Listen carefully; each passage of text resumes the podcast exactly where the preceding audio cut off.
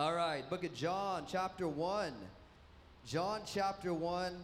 Um, my name's Danny. I'm one of the associate pastors here. I'm privileged to bring you God's word this morning.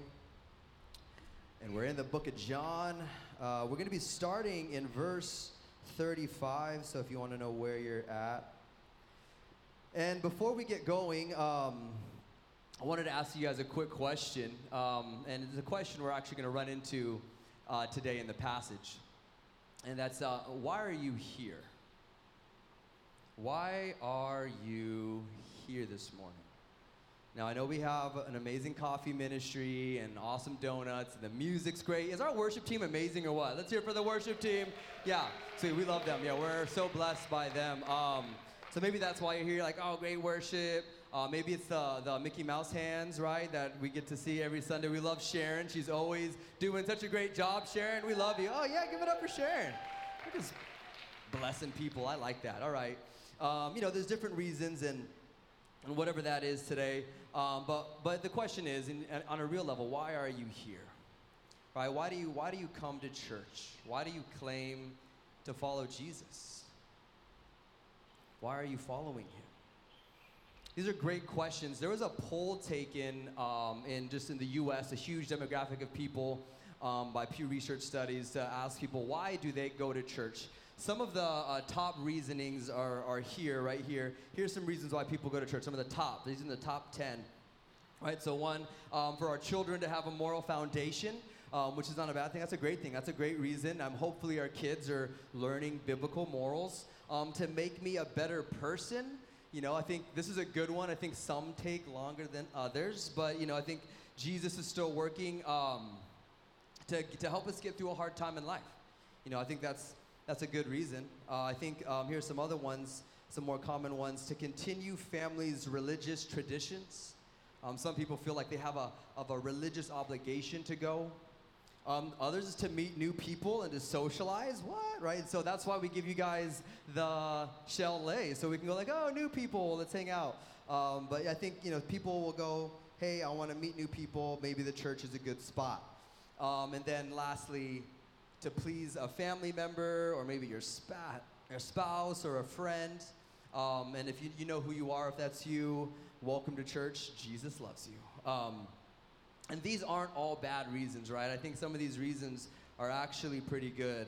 Um, I'm hoping that people would find that in the, the family of faith that they go to. But maybe your reasoning's not up here. Maybe you did just get dragged in here today by somebody, or, or God's prompting you, and you don't even know why you're here. You just kind of showed up. Right? maybe you've been coming here for years. Maybe this is just your home church. And you've been coming here for years and it's just become the thing you do on Sundays. Like you can't miss church. Like you wake up on Sunday, got to go to church because we can't miss church. But I think the deeper question is when we move past church is why do you follow Jesus? Right? Why have you decided to give him your life? And where are you at with that? Right? We, we, we, we have this, um, this moment where we have to get to ask ourselves, where are we at with our present tense relationship with Jesus. Maybe you're the closest you've been to Him ever in your life, and praise God. But maybe you're not. All right, what is a relationship with Jesus supposed to look like? What does it mean to follow Him? What does it mean to be His disciple? And, and what should that produce in our lives? Well, in today's passage, we're going to see Jesus calling some of his first disciples to follow him. And we're going to see some very important things. We're going to see who Jesus is and what that means for us as we choose to follow him and the effect that it should have on us. And so look down with me in verse 35. We're going to charge through 16 or 17 verses here, so just hang tough. Um, here we go. So it says this Again, the next day, John um, the Baptist was standing with two of his disciples. He looked at Jesus, and as he walked, he said, Behold the Lamb of God. The two disciples heard him speak, and they followed Jesus. And Jesus turned and he saw them following, and he said to them, What do you seek? They said to him, Rabbi, which translated means teacher, where are you staying? And he said to them, Come and you will see. So they came and saw where he was staying, and they stayed with him that day, for it was about the tenth hour. One of the two who heard, him, heard John speak and followed him was Andrew, Simon Peter's brother. he, fir- he found first his own brother Simon and said to him, We have found the Messiah, which translated means Christ. He brought him to Jesus, and Jesus looked at him and said, You are Simon, the son of John. You shall be called Cephas, which translated means Peter. The next day he purposed to go into Galilee, that is Jesus, and found Philip. And Jesus said to him, Follow me.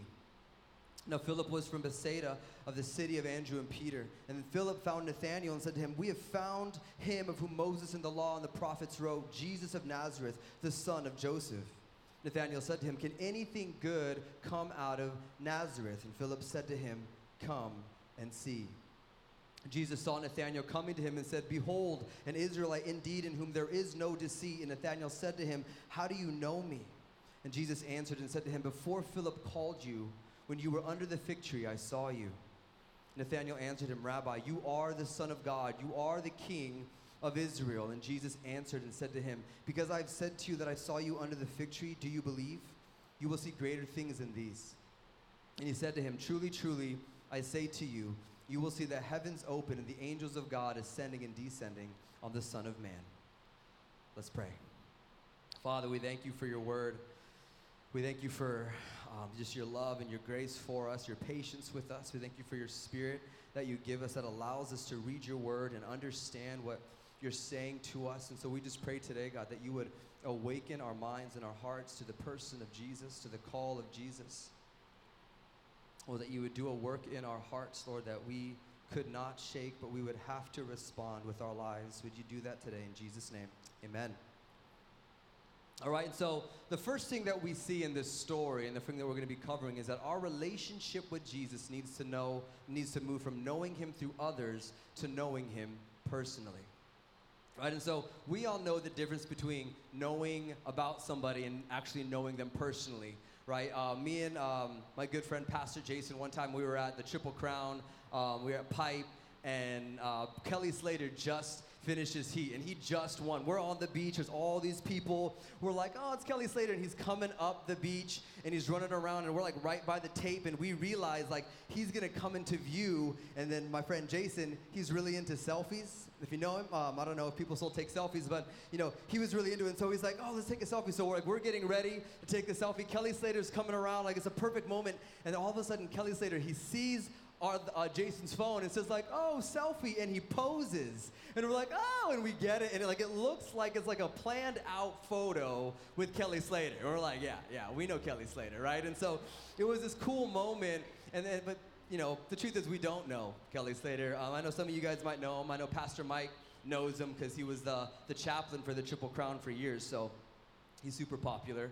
Um, but but here's the thing: we all know the difference between knowing somebody, knowing about someone if you guys have ever been in online school, like an online college or university, a lot of the times they make you guys introduce yourselves on this discussion board to the class. Like, hey, just tell us what your name is, where you're from, some fun facts. Well, one of my last classes here asked me, um, who's the most famous person you know?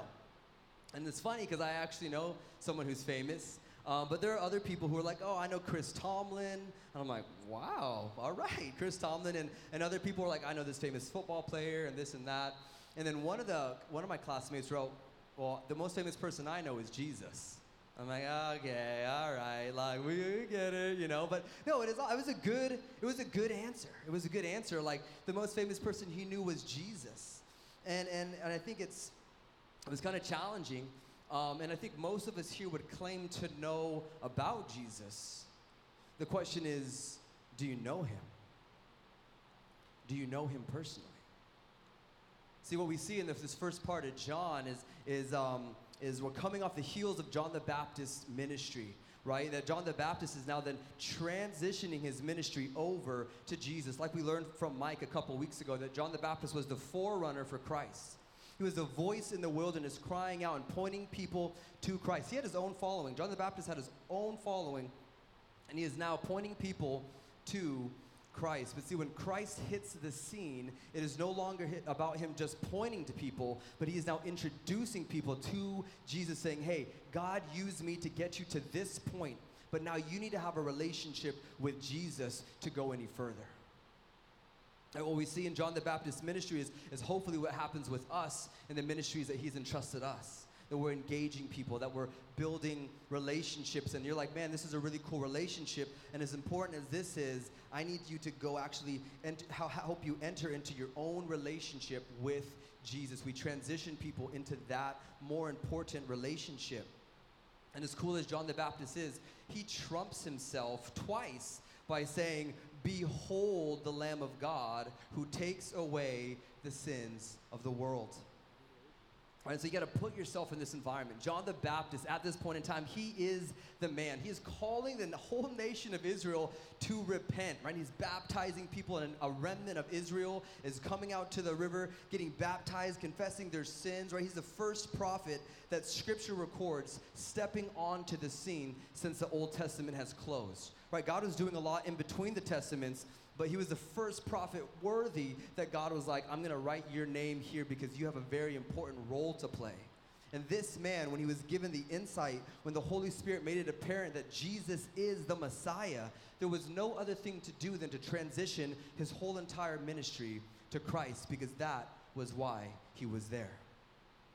Right? And so he's just hanging out with his homies, the disciples, right? And, and Jesus walks by right? And, and, and everyone just seen it like a day or two before. The clouds parted, the Spirit of God in like a dove like form fell on Jesus. Behold, this is my beloved Son. You're like, whoa, what's going on? And so John's like looking at his disciples, like, you saw everything I saw. Like, behold, the Lamb of God.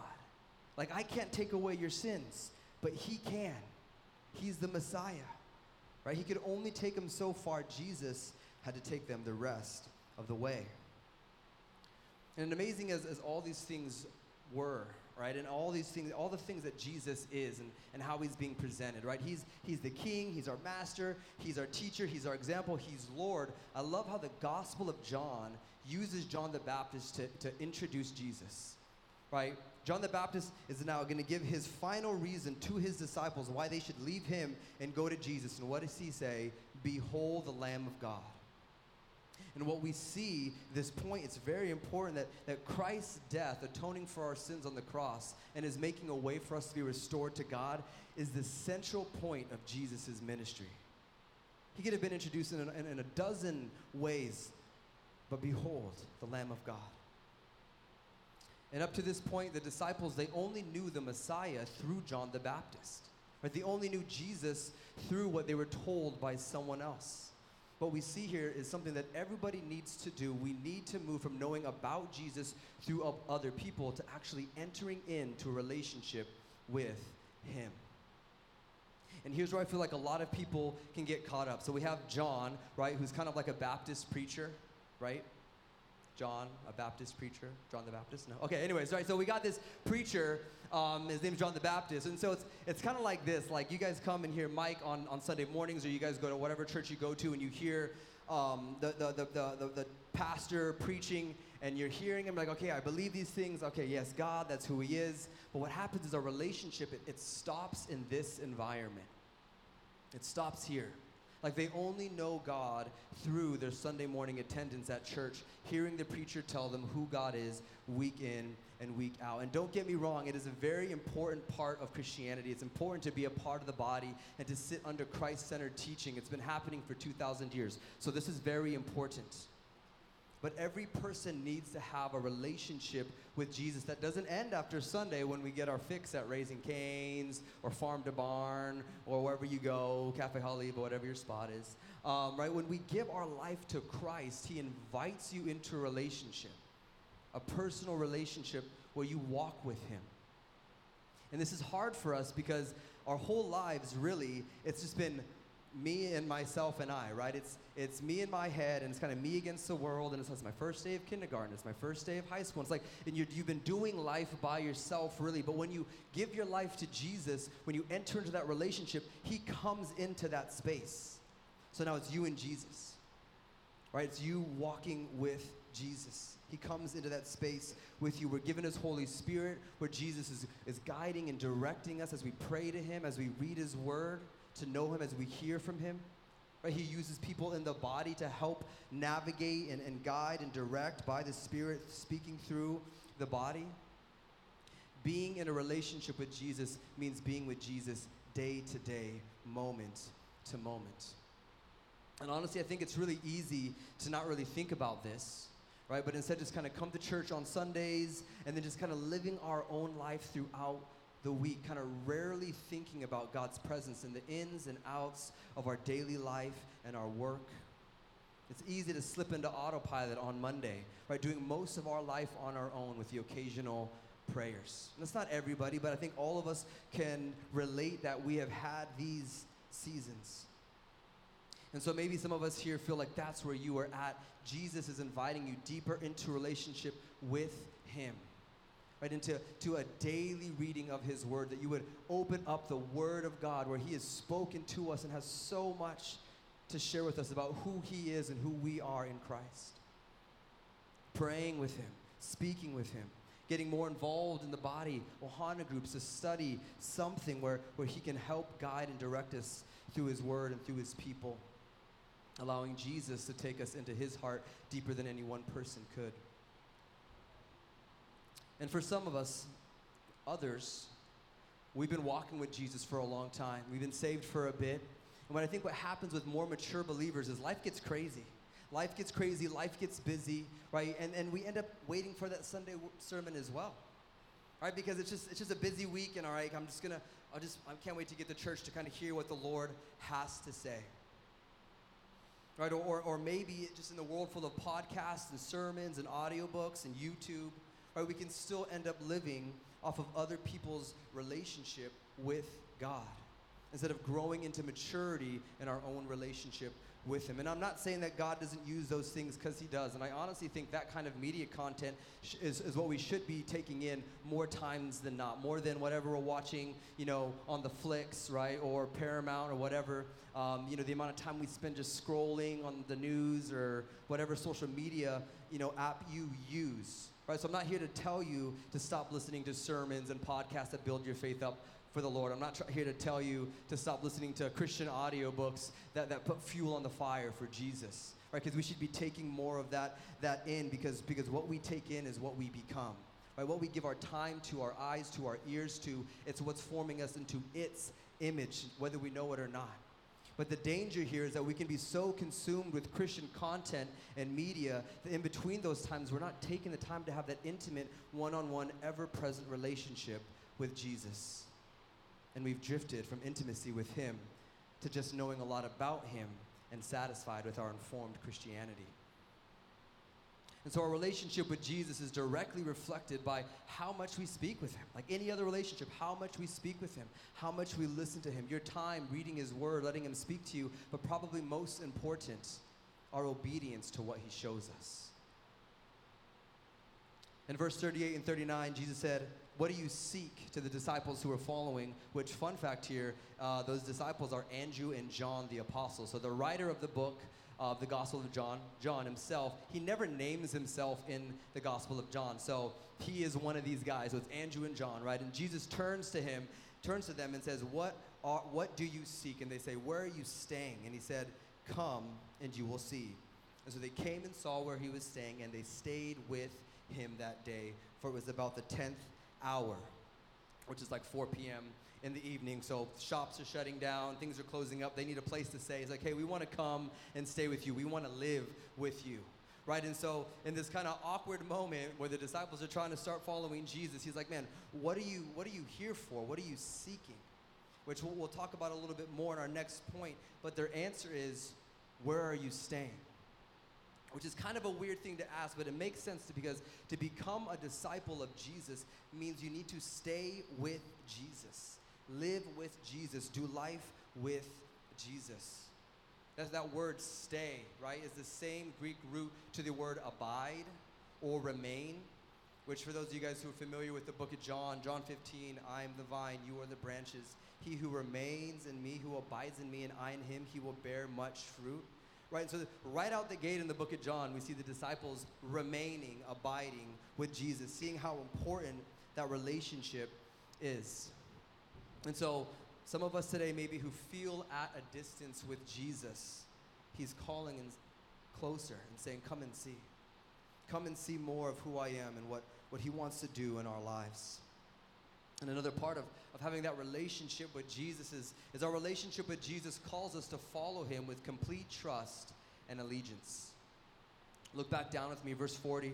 It says, One of the two heard John speak and followed him was Andrew, Simon Peter's brother. And he first found his brother Simon and said to him, We have found the Messiah, which translated means Christ. Brought him to Jesus, and Jesus looked at him and said, You are Simon, the son of John. You shall be called Cephas, which is Peter.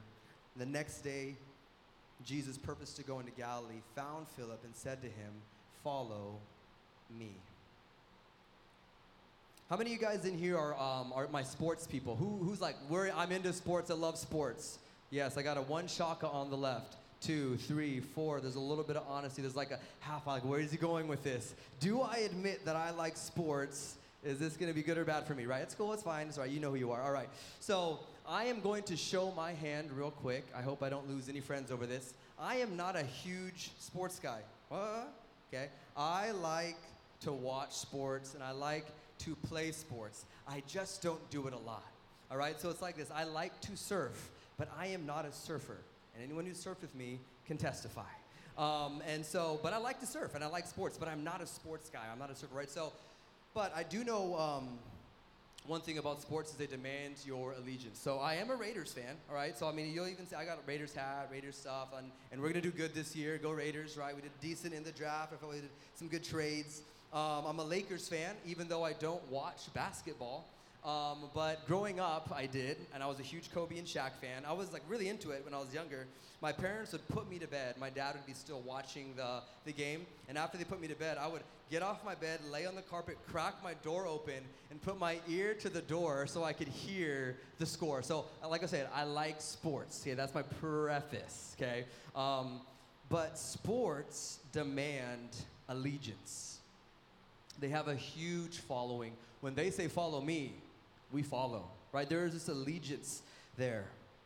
And some people are so committed to their sport teams, they invest time, money, energy, watching, reading articles, this, that, stats, and they're just constantly like have ESPN going on in the back of their minds, right? And, and they're doing all this stuff. They, they buy all the gear, they, they, you know, they just, it's all up in their office, it's all on their cars and their, their trucks, right? It's, it's what they're known for. They are hardcore followers, right? And, and so for me, the amount of worship put into sports, you know, and, and, and just the amount of allegiance given to sports always blows my mind. Um, I was once described as Saturday morning um, in a sport driven community, like in, in the States, like in the South, okay? And it was a Saturday morning. Thousands of people would wake up early, right? They would put on special clothes with their sacred colors that represented their objects of worship images of animals or images of man all over their clothing. They would paint their faces. Some even painted their bodies. And they would put all kinds of festive decor on. Then they would gather in large coliseums, singing chants and screaming at the top of their lungs, shouts of praise and adoration.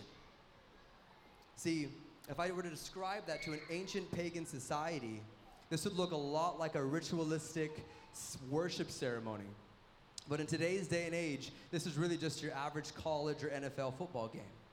Right? And, and so it's, it's and I'm not, I'm not hating on it, okay? Um, I like football, go Raiders, right? So what I'm saying is I'm trying to show you in all this is that the allegiance that sports demands of its followers, there's this kind of all in commitment and allegiance.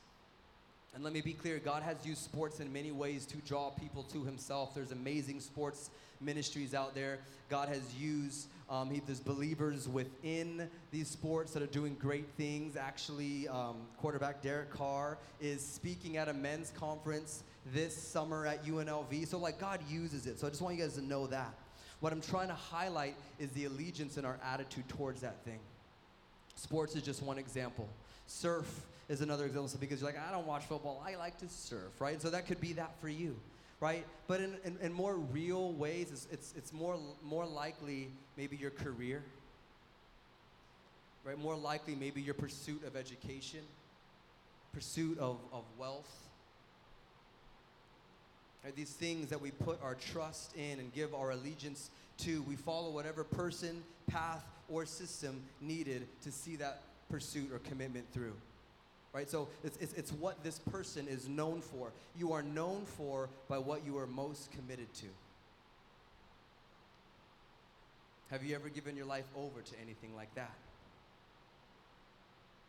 And if so, what is it? And I'm sure most of you guys know where I'm going with this that when Jesus calls people to follow him, when he calls us to follow him, he is calling us to go all in with him.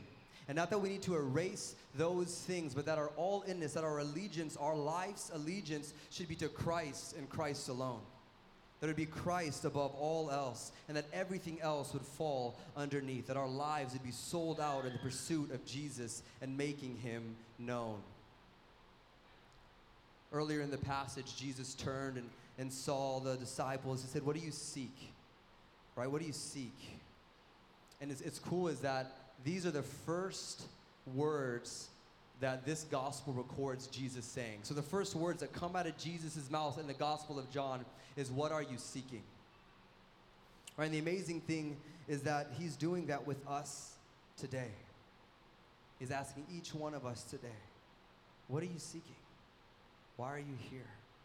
See, Jesus was omniscient, right? That means he was all knowing, right? Later on in chapter 2, we find out that he knows what's in all of man's hearts, right? And so the question isn't really for him, the question is for anyone who would follow him to actually search their motives for following him. He wanted them to search their motives. What are you seeking? What do you hope to get out of following Jesus? This is what he's asking his disciples. Is it to be a better person? Maybe to get you out of a hard spot. Maybe it's just the tradition that you've been following for years.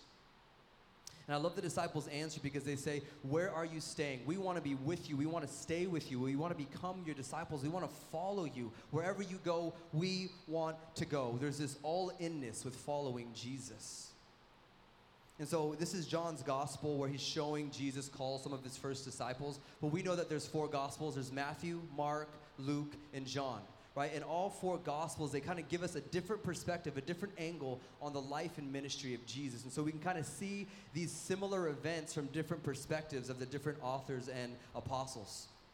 And so this is John's perspective, but I'm going to show us a couple more from Mark and Luke of Jesus calling his first disciples and what this actually looks like. So look up with me in Mark chapter 1. It says, As he, this is Jesus, was going along the Sea of Galilee he saw Simon and Andrew, the brother of Simon, casting a net in the sea, for they were fishermen. And Jesus said to them, Follow me, and I will make you become fishers of men. Immediately they left their nets and followed him. Going on a little farther, he saw James, the son of Zebedee, and John, his brother, who were also in the boat mending the nets. Immediately he called them, and they left their father Zebedee, by dad, in the boat with the hired servants, and he went away to follow him. So in Luke, the key, they, they, he takes this narrative a little bit further, same, same instance, and it says this in Luke chapter 5. It says, So when they had brought their boats to land, they left everything and followed him. And you go a little further into Luke um, when he calls Matthew, the, the, the, or Levi, the tax collector, it says that when he, Jesus, went out, he noticed a tax collector named Levi sitting in the tax booth, and he said to him, Follow me. And he left everything behind and got up and began to follow him. All right. So, what do we see going on here when he's calling his first disciples? People are leaving everything immediately. Now, when I read this text, I'm not saying that we have to go quit our jobs, right? Whatever job we have, and then go join full time Christian ministry. Okay, that's not what I'm saying. I'm saying that whatever we used to live for, Right, whatever was our reason for waking up, whatever was our drive, whatever we had given our lives allegiance to, we leave that behind, and Christ then becomes that for us. Because He encompasses all of that. Right? He is sovereign over our jobs, He is sovereign over our lives, He's sovereign over our families, He's sovereign over our finances, He's sovereign over our, our pursuits and he calls you to follow him. The old is gone, you are a new creation. The old is past, the new has come. Or we see him doing this here with Simon Peter. Right? He's saying, Hey, Simon, the old is passing. I am making you new. You will now be called Peter, right? Which means rock. Right? Jesus saw people not as they were, but as who they would ultimately become. And so here's the thing. A lot of times we hear the call from Jesus and we want to follow him, but here's where we struggle is that we're down to follow him, but we like to bring some of these old identities and old securities with us and then just add Jesus to our lives. But when Jesus calls his disciples, he says that everything that you once pursued, everything that you once lived for, should pale in comparison to being called by the Son of God into life with him and for him for the renewal and redemption of the world. That everything else should pale in comparison. But what happens is, like in the parable of the sower and the seeds, right, in the four soils, right, is that, is that we've received the word, we're growing with Jesus. Maybe it's a fresh growth, maybe we've been growing for a long time, but we've allowed the weeds of the world to distract and choke out our ultimate desire for Jesus, His will, and His kingdom in our lives. And so, for us, for some of us today, maybe our following Jesus has become stale, routine, distant half hearted. And we don't mean to. Right, but we prioritize our lives around these other allegiances, over uh, around our future goals and what they'll benefit us. See, there's these, there are these things in our lives that parade themselves like better saviors, better pursuits, worldly ideas, worldviews that convince that we can serve and minister in the church, yet all the while pursue our own dreams and goals, never asking God what He thinks. But we do ask Him to bless our goals and our dreams. But as long as I go to church and, and, and serve, I can then behind the scenes plan my own life without really asking him what he wants, but letting him know what we're doing and telling him to follow us. Hey, follow me, Jesus. I'm going to go do this. Bless me. Take care of me. The God of financial wealth will ultimately let you down. Your careers will not last forever. Family members will let you down or leave. People will let you down. You will let you down because you're not omniscient, you're not omnipotent, you're not all loving, but God is. And He's saying, Follow me. I will never let you down. God the Son came down, the all knowing, all powerful, all loving Jesus, and He says, Follow me, trust me with your life. I see your plans, I've got better ones. And see, maybe today the plans that you have, that you're working through, are the plans He's given you, and praise the Lord. But see, Jesus loves us so much that he calls for total allegiance and trust because he knows that the things that our hearts tend to put their trust and allegiance in will lead us away from God to a nominal, only partly in Christianity, disguised as truth. And so here's the thing here was, here, here was my conviction this morning as I was studying this passage. That the book of Hebrews says that the leaders and the elders and the pastors of a church are held accountable for the souls of their congregation. And I could not, with integrity, stand accountable before God without saying that when Jesus calls you to follow him, he calls you to be all in. He calls you to surrender your whole life, that He is not an add on. He is Lord. He is King and He is God. And He has come and He has saved you from your sins, to save you from yourself. He has saved you from the world. He has saved you from Satan's lies and the traps that are so deceptive and alluring. And He's follow and He's saying, Follow me. Follow me into this new life. Let me restore you back to God. Let me lead you into life abundant. And so, are we all in for Jesus? Or have we let other things in our lives become our ultimate goal? So, why do the, I'm so, okay, we get it. So, why do the disciples still just, I mean, there's, there's like, you would think there'd be a little bit more wrestling when you're leaving your dad and the whole family business behind. He's just like, man, I know I've got this amazing, you know, John and James, I know I've got this amazing fishing business that I can inherit, right? So why, why would they just be like, K-pops, right, and just leave this whole legacy and business and family and just immediately leave everything? Matthew, the tax collector, who was probably rich beyond all get out, just boom, get up from the tax booth and go, I'm following this guy. Why? Why so quickly? Why everything? And it's because they what they knew about him. It's because what they have been told about him. In this very passage that we see, it's because he is the Lamb of God who takes away the sins of the world. Because he is the Messiah, the anointed one, whom Moses and the prophets and all of history have been pointing to, who would come and bring in the kingdom of God because he is the Son of God who crossed from heaven and earth to reveal to us the glory of God and make a way for us back to him. Because not, he is not only the King of Israel, but he is the King of kings and the Lord of lords who has entered into our world and to lead his people back to himself from the kingdom of darkness into the marvelous kingdom of light, that we would know him, that we would know truth, and that we would know eternal life. Do we not see these massive claims of who Jesus is in just this one passage? Why did they choose to follow him? Why did they leave everything? Was it because they didn't get into rabbinical school and they're like, oh, cool, a rabbi wants to, me to be his disciple? I don't think so. What was it? It's because they were told he was the Lamb of God who takes away their sins. They knew that they had sinned, they had committed sins against God. And they carried that around. They had rebelled against the God of heaven and earth. They knew something was wrong. They knew there was more to the sacrifices happening in the temple. They knew that there was more to the new laws that were being added by the religious leaders. There had to be more. So they seek out this prophet named John the Baptist at the river who's saying, Come and be baptized and forgiven of your sins, cleansed. But then, when, while they're there, this very prophet points to Jesus and saying, He's the one who can actually cleanse you from all your sins. He's the one who can actually restore you back to God. See, we have all sinned. We've all been separated from God. We've all deserved wrath. We all deserve judgment. But here is the Lamb of God who takes away the sins of the world. So, why did they leave everything and follow him? Because, like Andrew told his brother Peter, they found the Messiah. He's the anointed one of God. We've been, we've been promised that he would come all the way from Genesis through the Old Testament, that he would come and that he would see God's people freed, restored, and renewed through the work of the Messiah. That when Jesus approached Nathanael, I love this story. When he approached Nathanael, and because he's omniscient, he knows all things, right? He's saying, Nathanael, I see that you are an Israelite without deceit, which is pretty much saying, I see that you are a forthright and honest Israelite. I saw you when you were underneath the fig tree. Right? And like Nathanael's like, well, how would you how do you know this? Like, like you must be the Son of God to know these things about me. And if Jesus is the Son of God, this changes everything. The long awaited kingdom that they had always heard about is breaking in in the person of Jesus. Do you see the gravity of what is being said in this passage? Why they would just leave any old allegiance behind and follow him?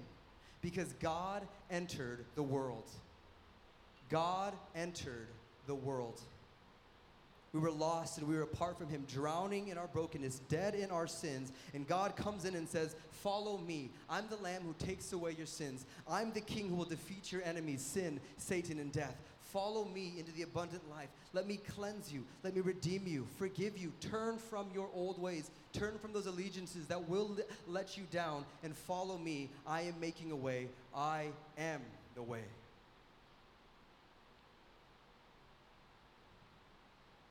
And as amazing as what everybody else says about Jesus, I love what Jesus says about himself. In verse 51, Jesus says, Truly, truly, I say to you, you will see the heavens open and the angels of God ascending and descending on the Son of Man. Let's be honest, when we all first read that, we're like, what is he talking about, right? We're like, I don't know what that means. So when a Jew would hear this, they would immediately understand that he is referring to a story in the Old Testament in Genesis about a guy named Jacob who was an Abraham, uh, a descendant of Abraham and an ancestor of Jesus in the lineage of the Messiah, right? Important guy. Um, and Jacob, he's asleep, and God gives him this vision, right? In Jacob's dream, he sees this ladder where angels are going up and going down, right? This is what Jesus is referring to. And what this is symbolizing is there's this point where heaven meets earth right? And then Jacob wakes up from this vision, from this dream, and he says, like, man, truly God is in this place. Right? This dream was a reference to that moment where God was interacting with Jacob, but more so when Jesus would come and heaven would meet earth in his very person. That Jesus is the link between heaven and earth. That he's the revealer of heavenly truth to men, the one mediator between God and man. And so Jesus is saying, I am the opening of heaven. I am the intervention of God. I am the silencer of every lie. I'm the lifter of every oppression. And my coming to you means that heaven has opened. And if you keep your eyes on me, you will see heaven break into earth. Because God truly is in this place, and I am Him. See, what we see Jesus in this moment, he's not only claiming to be all these things, but he's claiming to be God. He's claiming to be the Son of Man, whom the prophet Daniel wrote about. where he wrote, And behold, in the cloud, the, the clouds of heaven, one like a son of man was coming. And he came to the Ancient of Days, and he was presented before him. And to him was given dominion, glory, and a kingdom, that all the peoples, nations, and men of every language might serve him. And his dominion is an everlasting dominion which will not pass away, and his kingdom is one which will not be destroyed. This is what's going on. This is our Jesus. This Jesus steps on the scene and he calls people to follow him. He calls us to follow him. This is why that when the disciples fully understood all these things, so the little they knew about who Jesus was, they could not move fast enough to drop everything and follow the Son of God, the Son of Man, our Savior, Jesus Christ. That this Messiah, the Son of God, who, who came to restore and redeem humanity, would call me into a relationship. He would say, Follow me, and use me to see men come to Him, women come to Him, the whole world come to know who Jesus is. And so Jesus sees us following Him today, and He turns to all of us and He asks, What are you seeking? What are your intentions? Are you all in?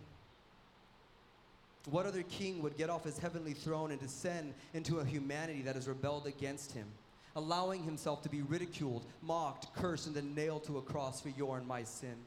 What king and what savior would, would live a perfect life on behalf of those who rebelled against him and then offer them his righteousness?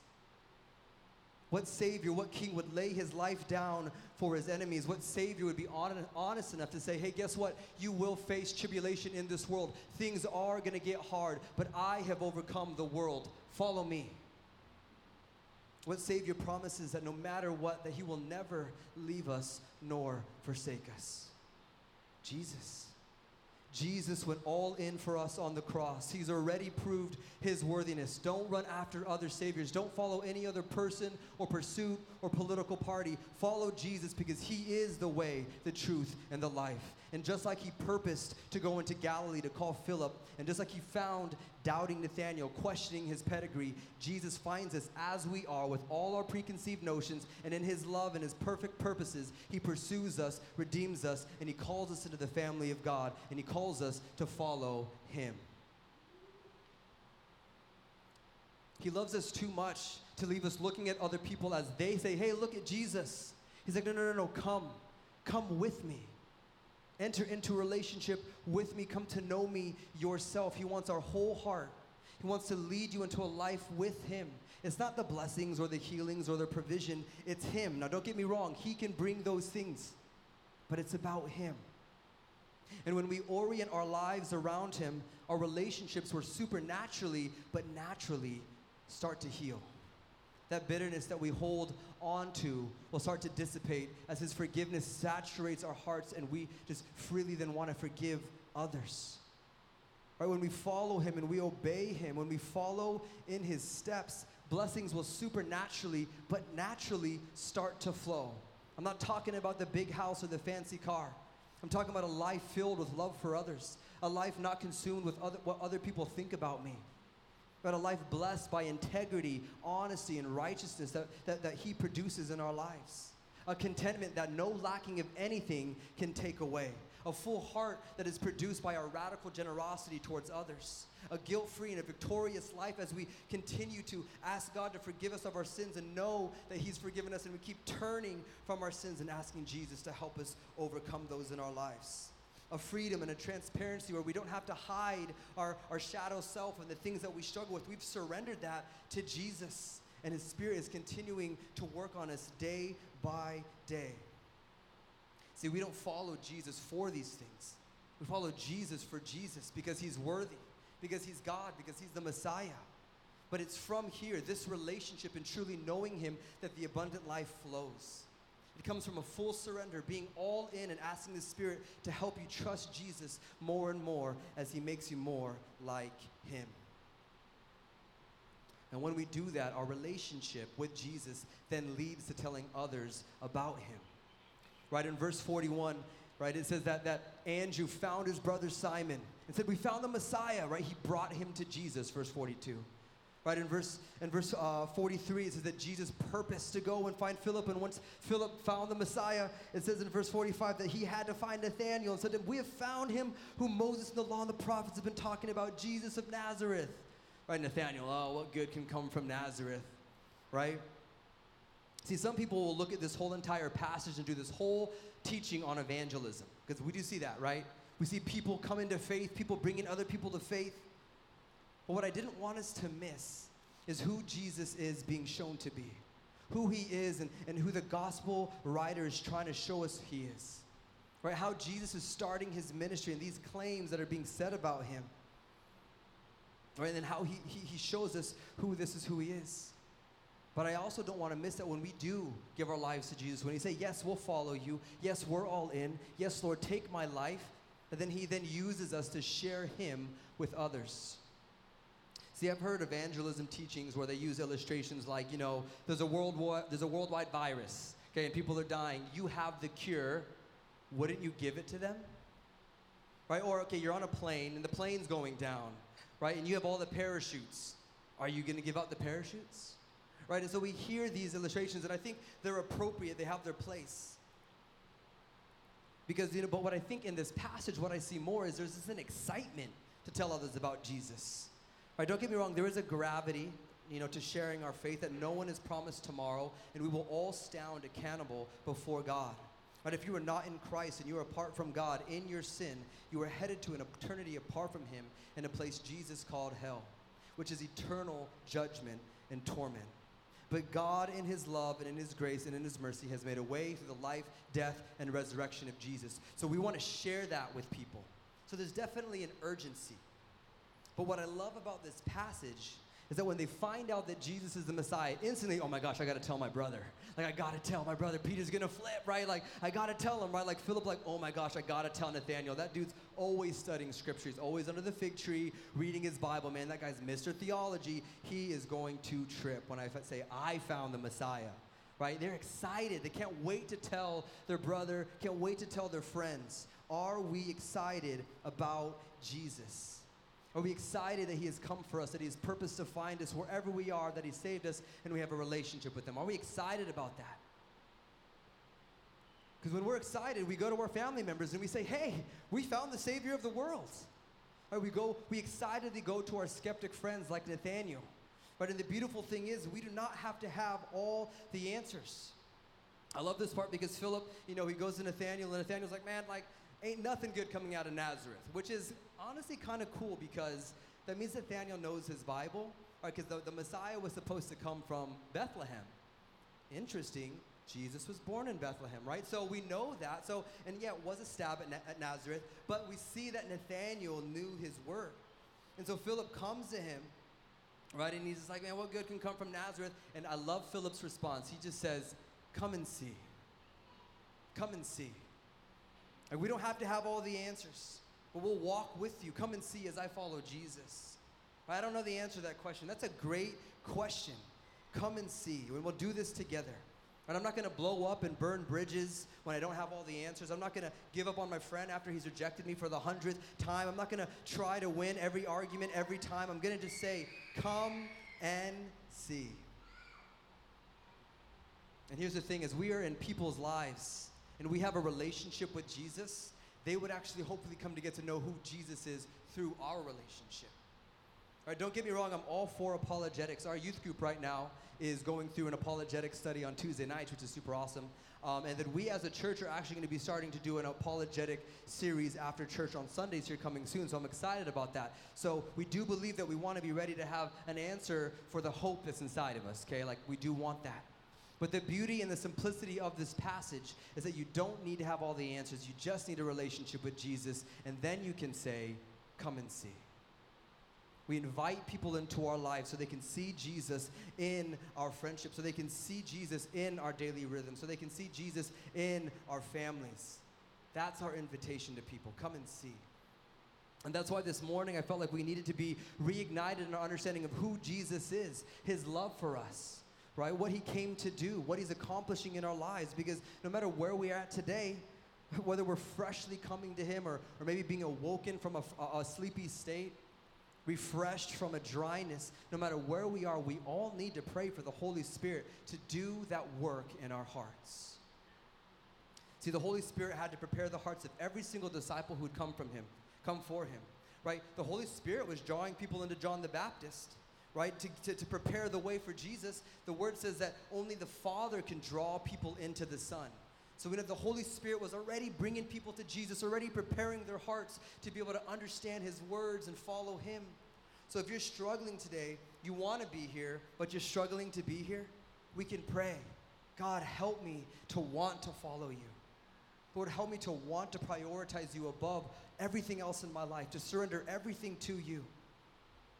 Maybe for some of us, it's, Lord, help bring me back into an intimate relationship with you. I feel like I've drifted. I feel like I've allowed the weeds to come and, and choke out my spiritual life, and I need to do some pruning. Would you help me to do that? Lord, I want, I want to drink some Holy Spirit coffee and, and, and awaken to the truth of the reality of Jesus, me and Him, and Him and me, and then being sent out to share with others. And so we ask God to pour out His Spirit, awaken us, renew us, refresh us, revive us, right? Grow our love for Him, that we would be all in, or that our intimacy with Jesus would flow out into ministry for Jesus. And so I didn't want to do this whole evangelism teaching today. No, I wanted to know where are you at with Jesus today? Because it's going to be from that relationship that our excitement builds and our desire for Him builds that we can't not be thinking about sharing Him with others, praying for people in our lives. And so Jesus is asking us Are we all in? Are we all in? Are we willing to give it all? Are we willing to surrender all to our risen and gracious King? There is no other thing in this world that can satisfy your soul, which was made by God and for God. The only one who can do that is Jesus, the Son of God. So don't go and run back out to the things that are lesser than Him. Run to Jesus, follow Jesus, be with Jesus, live for Jesus. Let Him use you and let that excitement brew inside of you to know Him, love Him, and to make Him known to the world. Jesus calls each one of us today. And he says, Follow me. And so today, let us surrender everything that would be holding us back and follow our good and gracious King Jesus. Amen.